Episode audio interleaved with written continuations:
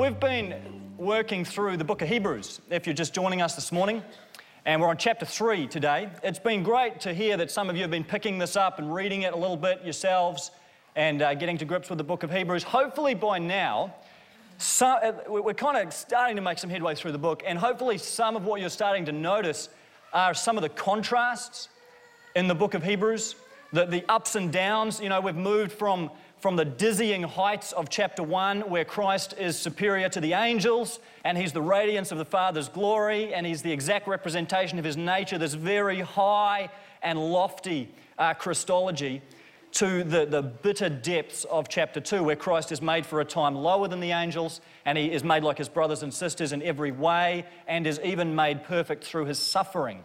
And so there's this very low, earthy, Christology. It's as if the author is moving between these different axes of uh, the person of Jesus Christ.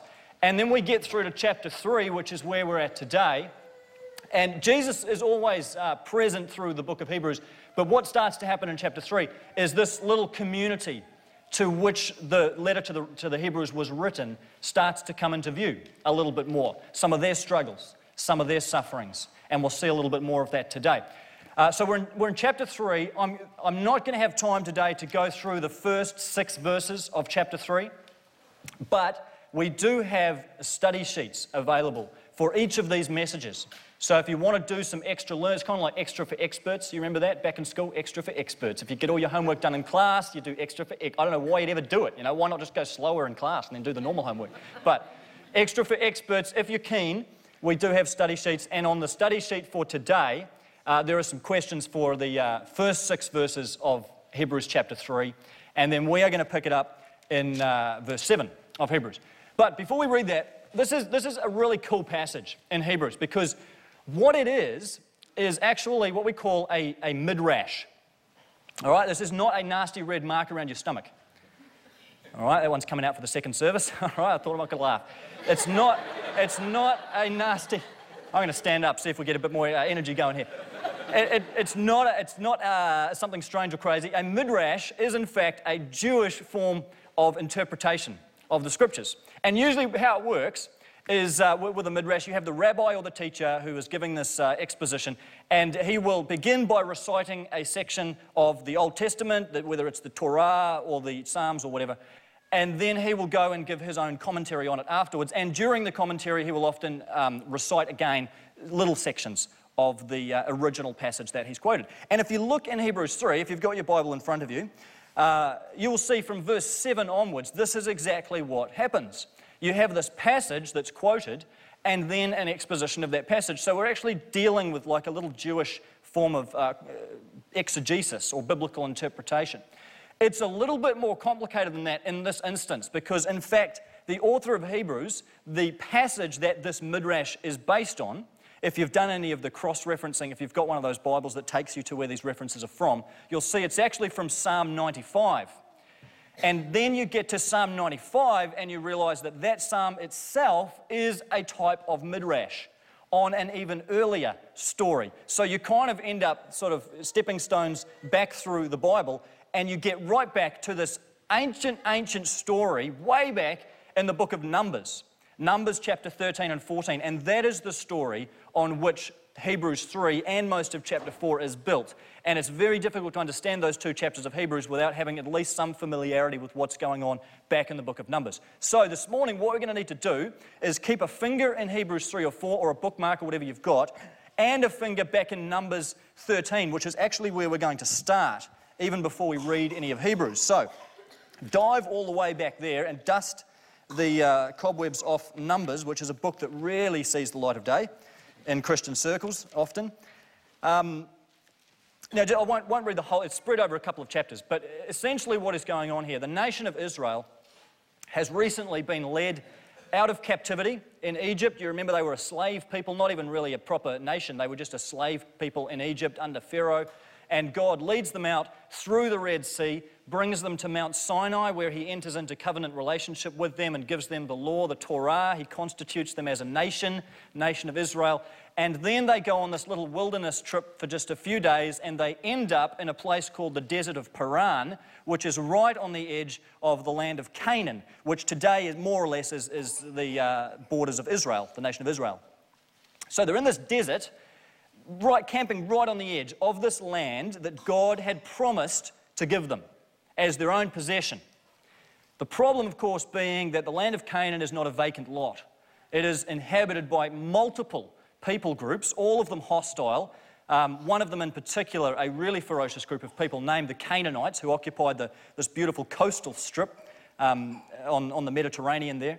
And so God says to Moses, who is leading the people, Here's what I want you to do take a team of people, a team of scouts, go on a little scouting expedition into the land of Canaan and see what it's like. Take some samples of whatever you find there and then come back and let's talk about it. So Moses gets together these 12 guys representing the 12 tribes of Israel, and they go off and spend 40 days in the land of Canaan, scoping it out, keeping a low profile, just sussing out the territory. They come back and uh, they get everybody together, or at least the leaders, and they give this report back to uh, Israel effectively on what the situation is like in Canaan. And you can read some of this report in Numbers 13, verse 26. They came back to Moses and Aaron and the whole Israelite community at Kadesh in the desert of Paran. There they reported to them and to the whole assembly and showed them the fruit of the land, which was a huge bunch of grapes that they'd picked up.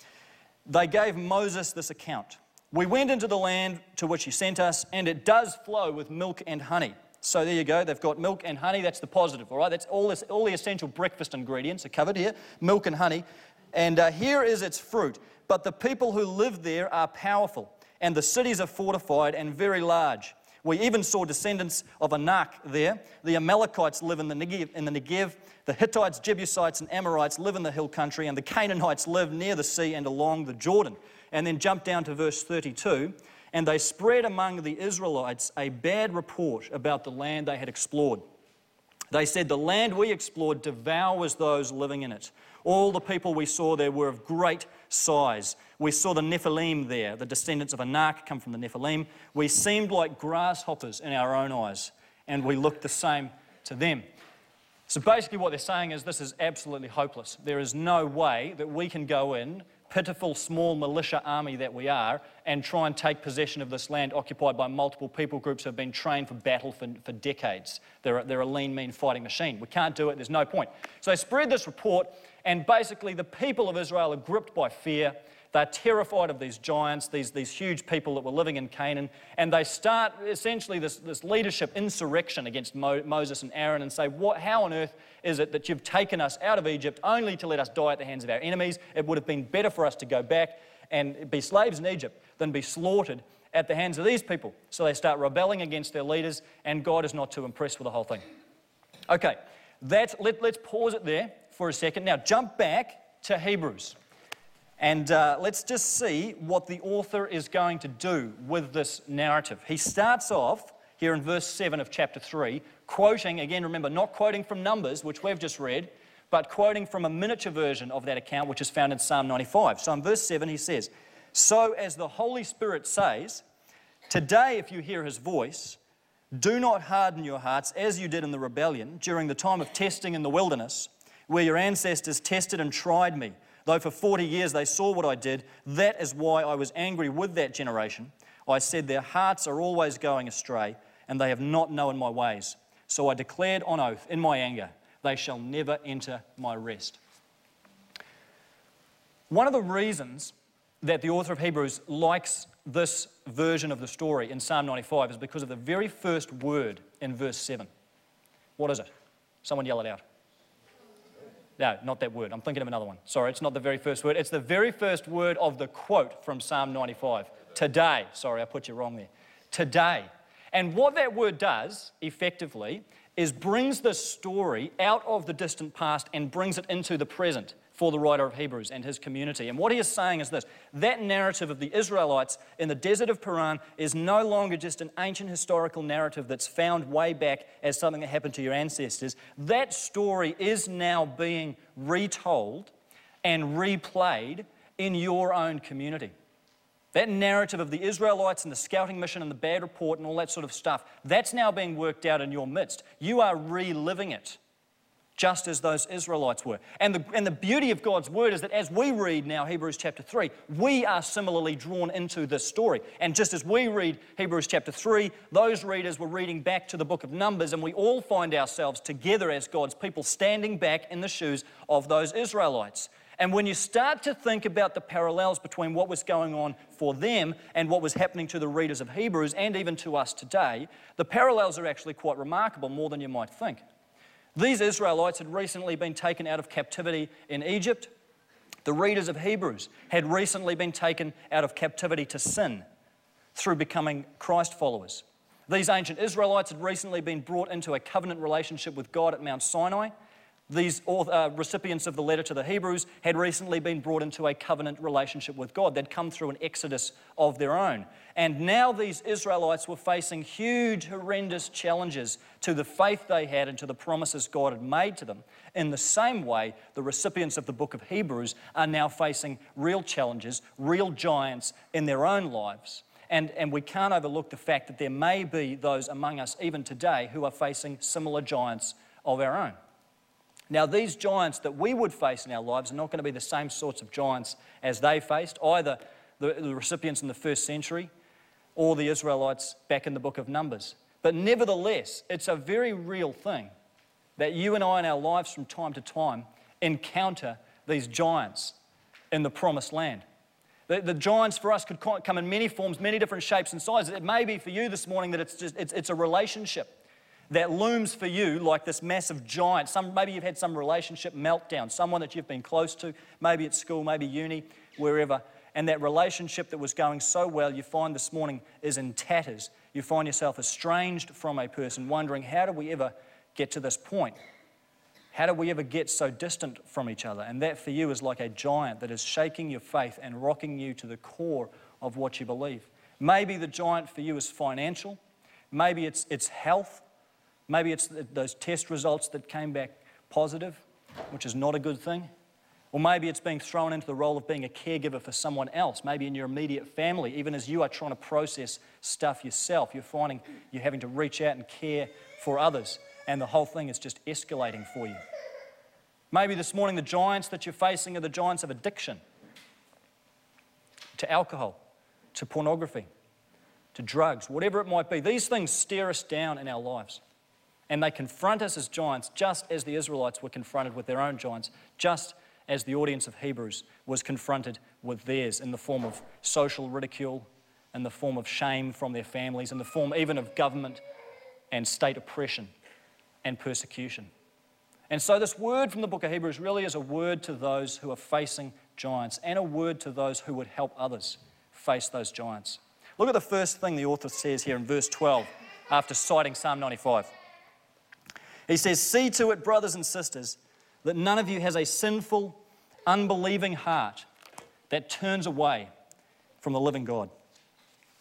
It's interesting the first place that he goes. You know, of all the things he could have said at this point, he doesn't say, See to it that none of you take wrong action. He doesn't say, See to it that none of you speak false words. He says, See to it that none of you have a sinful and unbelieving heart.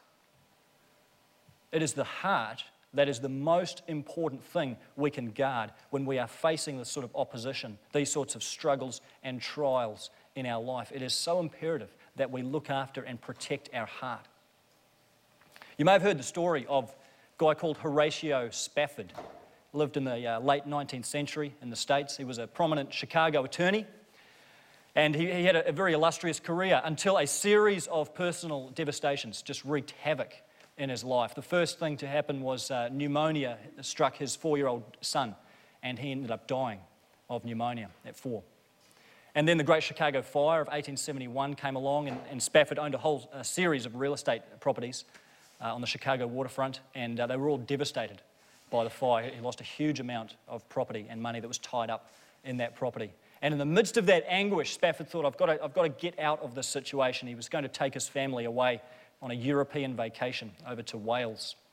And the day before they were scheduled to leave, he got word that he was required for a mandatory meeting back in Chicago to do with the wreckage of the fire and what was going to happen to the remains of his property.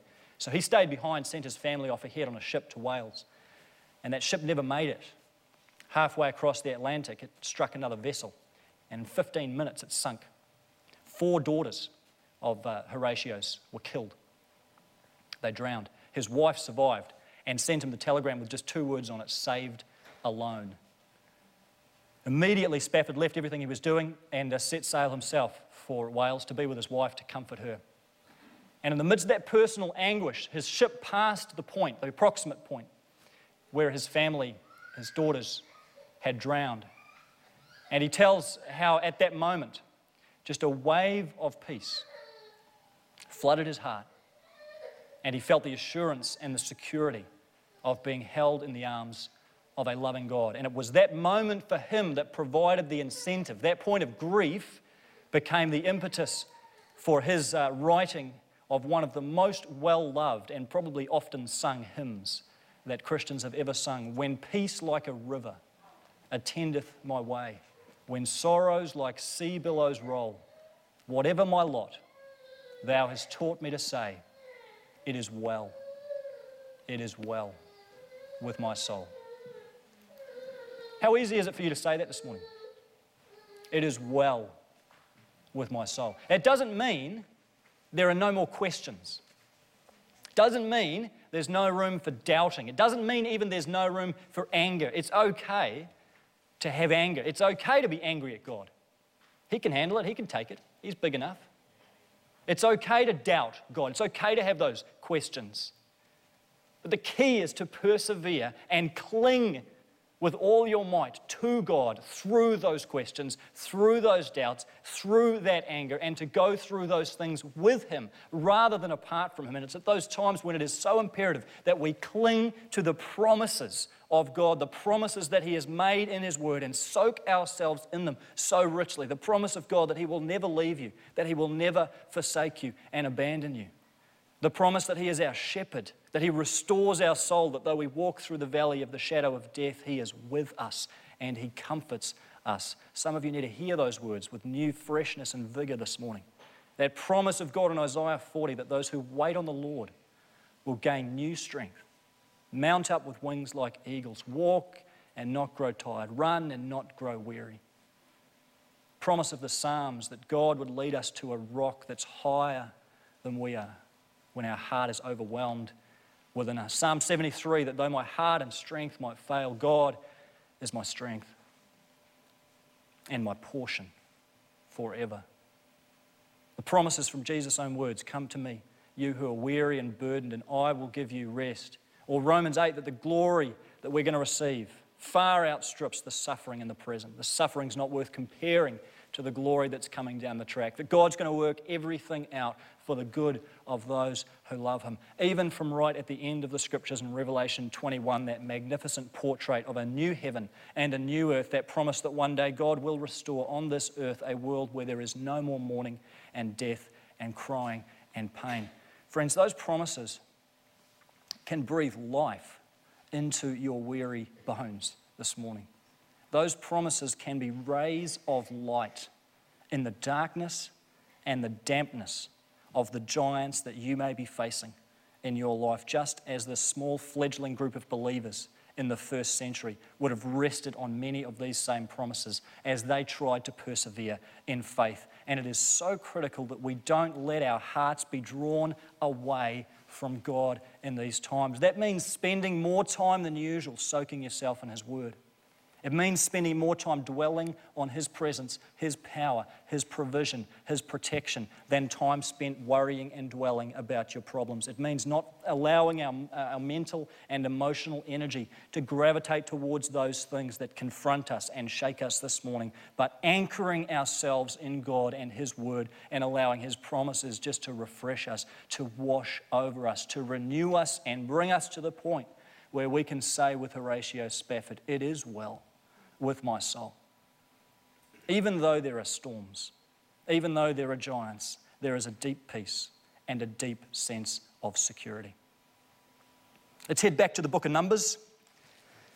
Back to Numbers uh, 13. There's another element to this story, those of you that are uh, familiar with it. Not all of those scouts that came back from Canaan brought back a bad report. There were two that didn't Joshua and Caleb. And in fact, they brought back the exact opposite assessment of the situation. And you can read what they said in uh, verse 6 of Numbers 14. Joshua, son of Nun, and Caleb, son of Jephunneh, who were among those who had explored the land, tore their clothes. This is when they saw how negatively everyone else had responded. They tore their clothes and said to the entire Israelite assembly, The land we passed through and explored is exceedingly good. If the Lord is pleased with us, He will lead us into that land, a land flowing with milk and honey, and will give it to us. Only do not rebel against the Lord. And do not be afraid of the people of the land, because we will devour them. Their protection is gone, but the Lord is with us. Do not be afraid of them. And as you read on, you see that uh, Joshua and Caleb were almost killed for their optimism. The people rose up to literally stone them to death. They were so incensed with this report that just seemed so naive, idealistic, and out of touch with what the, the land actually held for these people. And yet Caleb and Joshua persisted in their, in their steadfast trust in the promises of God that He was going to give them this land. Now, flick back to Hebrews again. I know we're going back and forwards all the time. It's a good finger exercise for you. And verse 13 is where this starts to come out in Hebrews. But encourage one another, the author says, daily, as long as it is called today, so that none of you may be hardened by sin's deceitfulness. We have come to share in Christ if indeed we hold firmly to our original conviction. This idea of encourage one another, what lies in the background of this text here, as it's built back on the Numbers narrative, is the role of the encouragers in the book of Numbers Joshua and Caleb. When the author talks about encouraging one another, what he's saying is cast yourself in the role not of the 99% of Israelites who rebelled and grumbled against God, but in the role of my servant Joshua and my servant Caleb. And what I love about Hebrews uh, 3 14, uh, 13, with this idea of encouraging one another, is that the verse is addressed to the community, not just to individuals. But the author is saying there needs to be among you when people in your community face these sorts of trials, there needs to be Caleb's and there needs to be Joshua's. And when those people then go through trials of their own, they become those whom others can encourage, and others become Joshua's and Caleb's to them. And this is the way the body of Christ is supposed to work. This is part of helping each other. This is part of loving each other. This is part of being the family of God. The very worst thing we can do when we confront these trials in our lives is retreat and pull in as our hearts sometimes want to do. I know this is my natural tendency, is almost just to remove my, myself and not reach out. This is just not how the Christian life is ever supposed to be lived. We need to be able to reach out to those who will encourage us. Those of you this morning that are facing these kinds of uh, challenges, who is your Joshua? Who is your Caleb? Who is it? Whether in this congregation here or somewhere else, who is your encourager? Because, man, we need them. We need these people to be speaking into us words of life. I have in this church a Joshua, a Caleb, who is an encourager to me, big time. Because I can get down and mopey and depressed. That's just the nature of my personality, dwell on things. And, uh, you know, I can, I can relate to that statement in Numbers 13 where the people felt like grasshoppers in their own eyes. You know, that you sort of just get this perspective I'm so small, my problems are so big. You know, I hate to disappoint you. I, I wish I was super pastor, but unfortunately, you're dealing with a real person here. But, you know, this is just the reality. And, uh, you know, this, this, this, this guy in this church who was this to me, it, you know, when I, when I meet with him and talk to him, I just come away each time feeling like there really is hope. There really is hope. It's not as bad as I think it is. My problems aren't as bad as I might make them out to be. There's hope. I can carry on. I can go another round. I can get into it. We need these friends. One of the best ways that you can get, if, if no one comes to mind, join a life group. You know, honestly, a couple of weeks ago, I was sitting around with my life group at Shore, just in the lounge, and we had a prayer time broken to guys and girls, and just a bunch of blokes sitting around on the carpet just starting to get real with each other. Just starting to share our challenges and our struggles and asking each other to pray, which is quite a tough thing for guys to do because we like to be a bit macho and put on the mask and pretend we've got it all together. But I was so encouraged, as I felt the freedom and others did as well, just to begin becoming a little bit more honest than we had in the past and saying, I am actually going through a hard time. And not everyone there, you know, obviously was facing these huge challenges and giants, and that's fine. But those who weren't could then assume the role of encourager to speak a word of life into someone else's life. That's what this is about. And so, on the flip side, who are you being a Joshua or a Caleb to? Those of you who this morning feeling like you sort of picked the wrong day to come to church, you know, we're talking about giants and our lives and these kind of things. My life's going perfectly well, thanks very much, you know. Why am I even here? Because you need to hear Hebrews 3:13 and be a Joshua and a Caleb to someone else. Who is there, even within your own social circle, that you can begin to reach out to and encourage and build up? And it doesn't mean just wallowing in their self pity with them, it means helping to lift them out. Sometimes, friends, that even means speaking a hard word to that person. When, when, when depression or these sorts of things become un- unhealthy and, and this questioning, doubting spiral goes on, it sometimes means really helping to lift them out by challenge. And that takes a real sensitivity and discernment to what the Spirit of God is doing in that person's life. But cast yourself in the role of a Joshua and Caleb and begin praying about who God would lead you to that you can start fulfilling this role for. We need Joshua's. We need Caleb's. We need to be encouraged. We need to go through these challenges and face these giants within the context of the family of God. One more time, back to Numbers.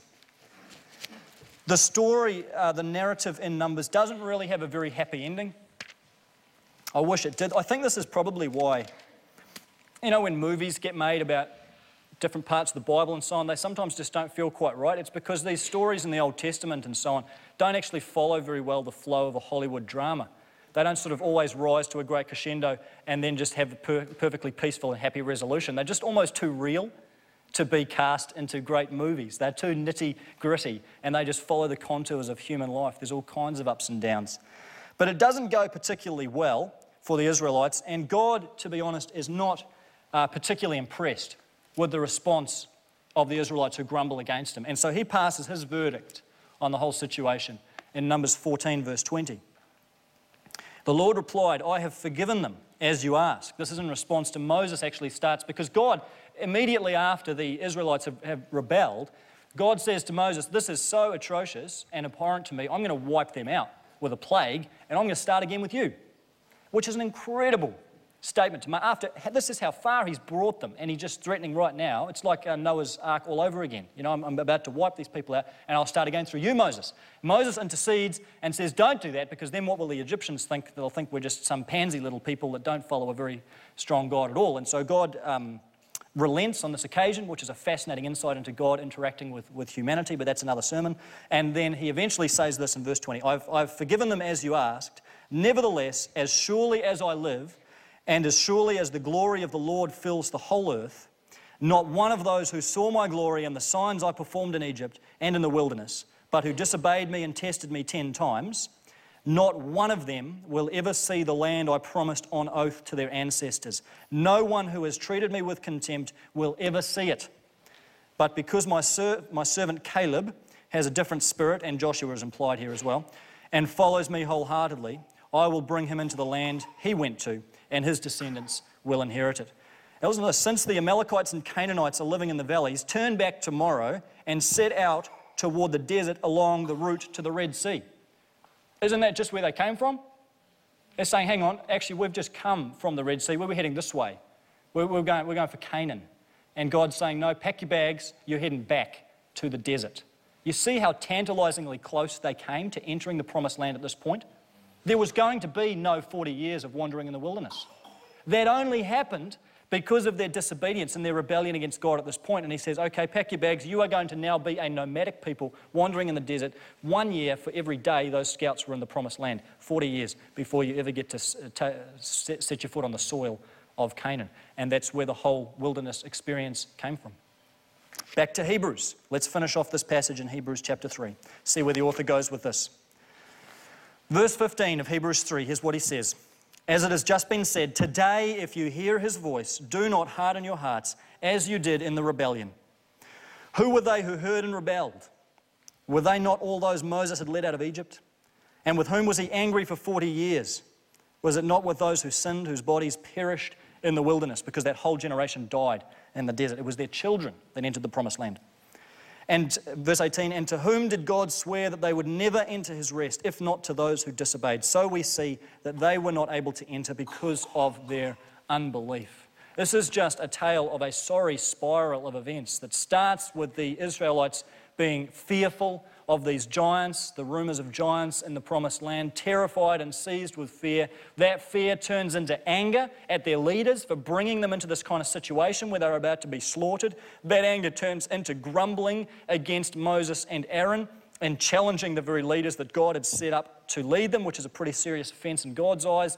And that turns into God being quite outraged by the whole thing and bringing upon them this punishment of wandering in the wilderness for 40 years. And you see the spiral. It just starts with fear on their part and ends in this completely wilderness sort of experience.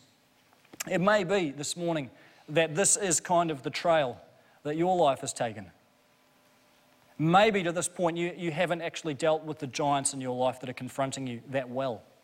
Maybe you haven't really reached out to those who could help you. Maybe you haven't exercised a lot of trust and faith in God. And you find yourself this morning exactly where these Israelites did, back in the wilderness, with a huge chasm between you and God, wondering how on earth did I ever get here? You know, you just find yourself at the end of a, at the end of a day one day in, in, in, the, in the boardroom or at home with, with your hands, your head in your hands, just wondering, how did I get here? How did I get to this point? How has my life spiraled out of control? How has my work had such a dehumanizing effect on me? How have I drifted so far from God? I think this is what the author meant back in verse 14 by the deceitfulness of sin. Sin is incredibly deceiving, and this is why we need one another because it will just slowly and subtly drag us away from God. And as our hearts uh, drift away from their anchorage in our Heavenly Father, that eventually passes into action, and we become those who no longer really follow or talk with or spend much time with God. And if that's you this morning, I think the author of Hebrews would probably have one word to say to you. The first word again of Psalm 95, the quotation here, the word today. It's a word that crops up three times in this, three times in this short paragraph. Today. Every day is God's today. Every day it is still called today. And that means every day when you roll out of bed and your, and your feet hit that floor, it is as if your feet hit the sand of the desert of Paran and you find yourself again in the shoes of those Israelites who have a choice to make every day afresh. Which role am I going to play today? Am I going to follow the path of the Israelites who were seized by fear and ended up turning against the God who had brought them out of Egypt? Or am I going to cast myself in the role of Joshua and Caleb?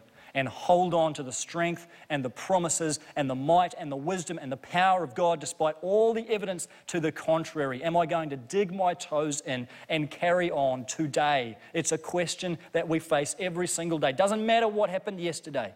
Doesn't matter which of those roads you went yesterday. What matters is which road are you going to go today. Doesn't matter how far you've come from God, friends. It doesn't matter how big that chasm is this morning between you and Him, even if you're feeling like God could just never take me back. He'd never forgive me for that. He'd never allow me to return to Him. Every day is called today. You don't need to worry about yesterday. Don't worry too much about tomorrow. Jesus said tomorrow's got enough troubles of its own. Leave that one aside. You just concentrate on what you're going to do for the next few hours today. Whose shoes are you going to walk in? Who are you going to hold on to? Who are you going to turn to? Today is today. And that means just putting one foot in front of the other, taking one day at a time, and talking and walking with your Heavenly Father who loves you and desires through the power of His Holy Spirit to come alongside you, to nurture you and help you and give you strength that you don't have to see you through the trials that you're facing. The same God who will eventually lead you into a glorious and promising future, if not in this life, then certainly in the heaven that is to come. Well, we hope you enjoyed the message this morning. And as we wrap up the program today, I want to share with you a story. But it's not my story, and I'm not going to share it. I've asked a good friend of mine, Nahuia Toreri, to join us on the program to share her own story with you. I think uh, you'll find what Nahuia shares in her own background, her own journey of faith, brings expression to a lot of what we've been talking about in terms of facing giants in our lives and confronting the difficulties and the struggles along the way. So, Nahuya, it's great to have you with us. And why don't you share with us a little bit about your own story and your own journey? I was born into a family of 10, and I'm number nine in the pecking order.